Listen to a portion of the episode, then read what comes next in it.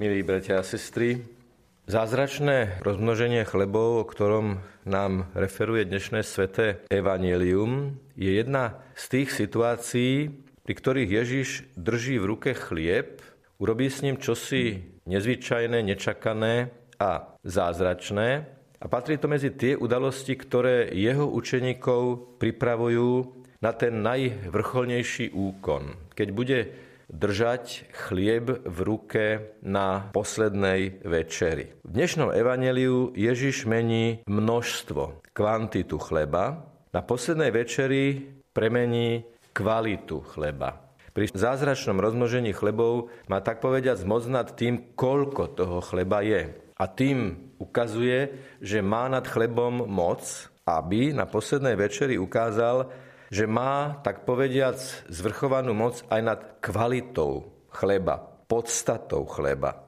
Na každej svetej omši dochádza z vôle Ježiša, ktorý hovorí potom toto robte na moju pamiatku k premeneniu tohto chleba mocou Ducha Svetého. Je to Duch Svetý, ktorý spôsobuje, že keď kňaz povie slova premenenia, tak chlieba víno sa premenia na Ježišovo telo a Ježišovú krv. Premenia sa, prepodstatnia sa, zmenia svoju podstatu. 12 košov odrobín, ktoré boli nazbierané na konci tohoto evanielia, ktoré evokujú 12 kmeňov Izraela, to je náznak plnosti Božej štedrosti, ktorá sa práve v tom prejavuje, že cez celé dejiny kresťanstva každý deň veriaci príjmajú ten Ježišom nalámaný chlieb.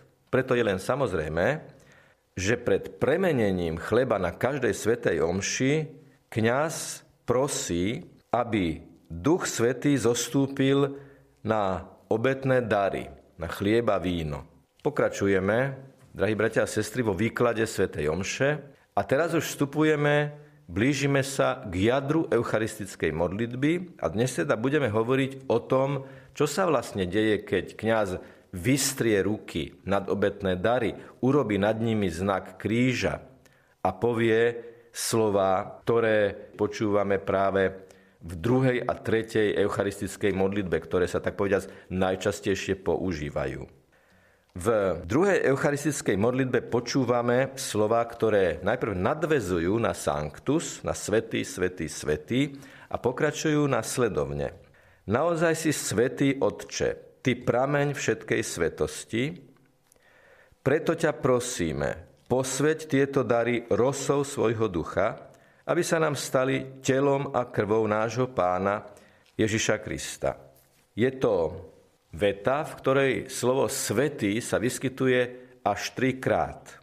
Najprv ako zdôvodnenie a potom ako prozba. Naozaj si svetý Otče, ty prameň všetkej svetosti, preto ťa prosíme, posveď tieto dary rosou svojho ducha. Teda je to prozba o zostúpenie Ducha Svetého, aby sa nám stali telom a krvou nášho pána Ježiša Krista.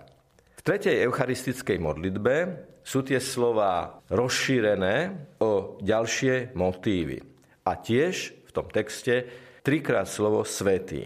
Naozaj si svetý Otče a právom ťa chváli každé tvoje stvorenie, lebo skrze svojho syna, nášho pána Ježiša Krista, mocou a pôsobením Ducha Svetého oživuješ a posvecuješ všetko a ustavečne si zhromažďuješ ľud, aby od východu slnka až po jeho západ prinášal tvojmu menu obetu čistú.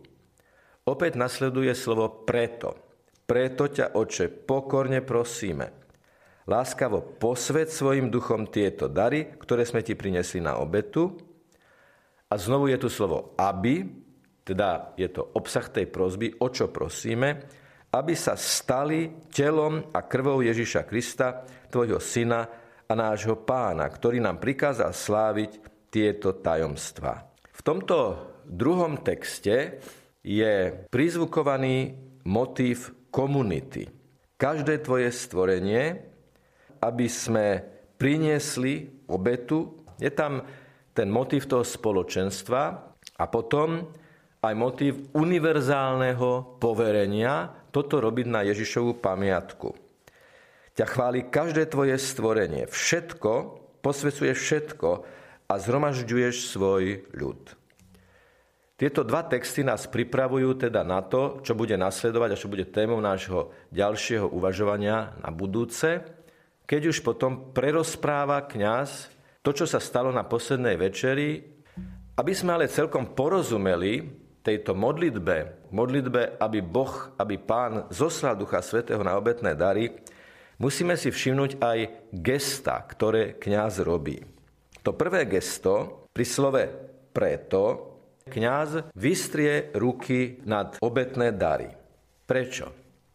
Ruky sú symbolom aktivity a v tomto prípade vyjadrujú túžbu po Božej aktivite, po účinnom aktuálnom pôsobení Ducha Svetého.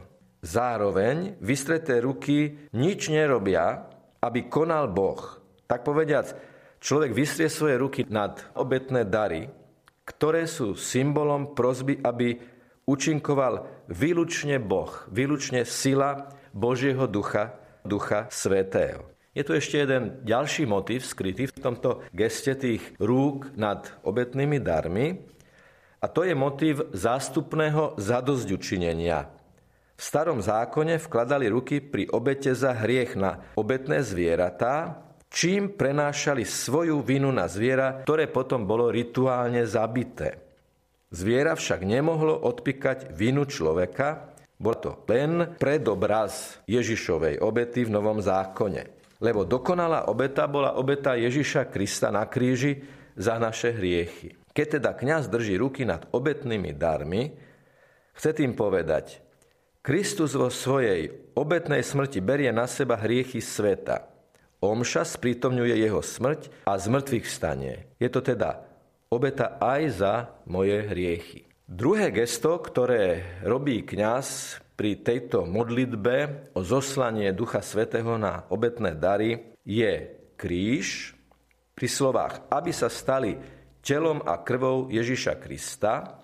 Vy to nevidíte, ale každý kňaz vidí v Omšovej knihe, že medzi slovami telom a krvou je malý červený krížik, ktorý naznačuje, že v tomto momente, v tejto chvíli má kňaz urobiť nad tými obetnými darmi znak kríža.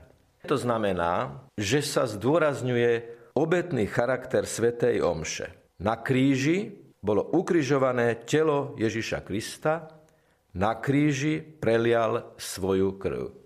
Gesto a slovo spolu, keď niečo vidíme a niečo počujeme, nám vyjadruje skutočnosť, že to, čo sa blíži, to, čo už už nastane, prepodstatnenie, premenenie chleba a vína na Ježišovo telo a Ježišovú krv, je sprítomnením jeho kalvárskej obety, jeho smrti na kríži, na ktorom, keď vysel, keď vyselo jeho telo, keď krvácal, sa modlil aj za nás. Otče, odpusť im, lebo nevedia, čo robia. A tak, milí bratia a sestry, Opäť máme námet na to, aby sme sa naozaj sústredili na každé jedno slovo, ktoré vo Svetej Omši odznie, pretože každé jedno slovo má svoj hlboký význam. A najmä vtedy, keď už klačíme, lebo to je gesto, o ktorom budeme hovoriť na budúce, keď už klačíme pred eucharistickým premenením, vidíme, ako kňaz vystiera ruky, ako robí znak kríža, ako hovorí tieto slova, ako sa blížia slova premenenia, tu sme vyzvaní najintenzívnejším možným spôsobom sa sústrediť. Sústrediť na to, že niekto za nás zomiera, sústrediť na to, že niekto za nás vstáva z mŕtvych, aby nás potom pozval, aby sme mali na tomto účasť. Takže za chvíľu to opäť zažijeme. Vložme sa do toho s čo najväčšou sústredenosťou. Nech je pochválený Pán Ježiš Kristus.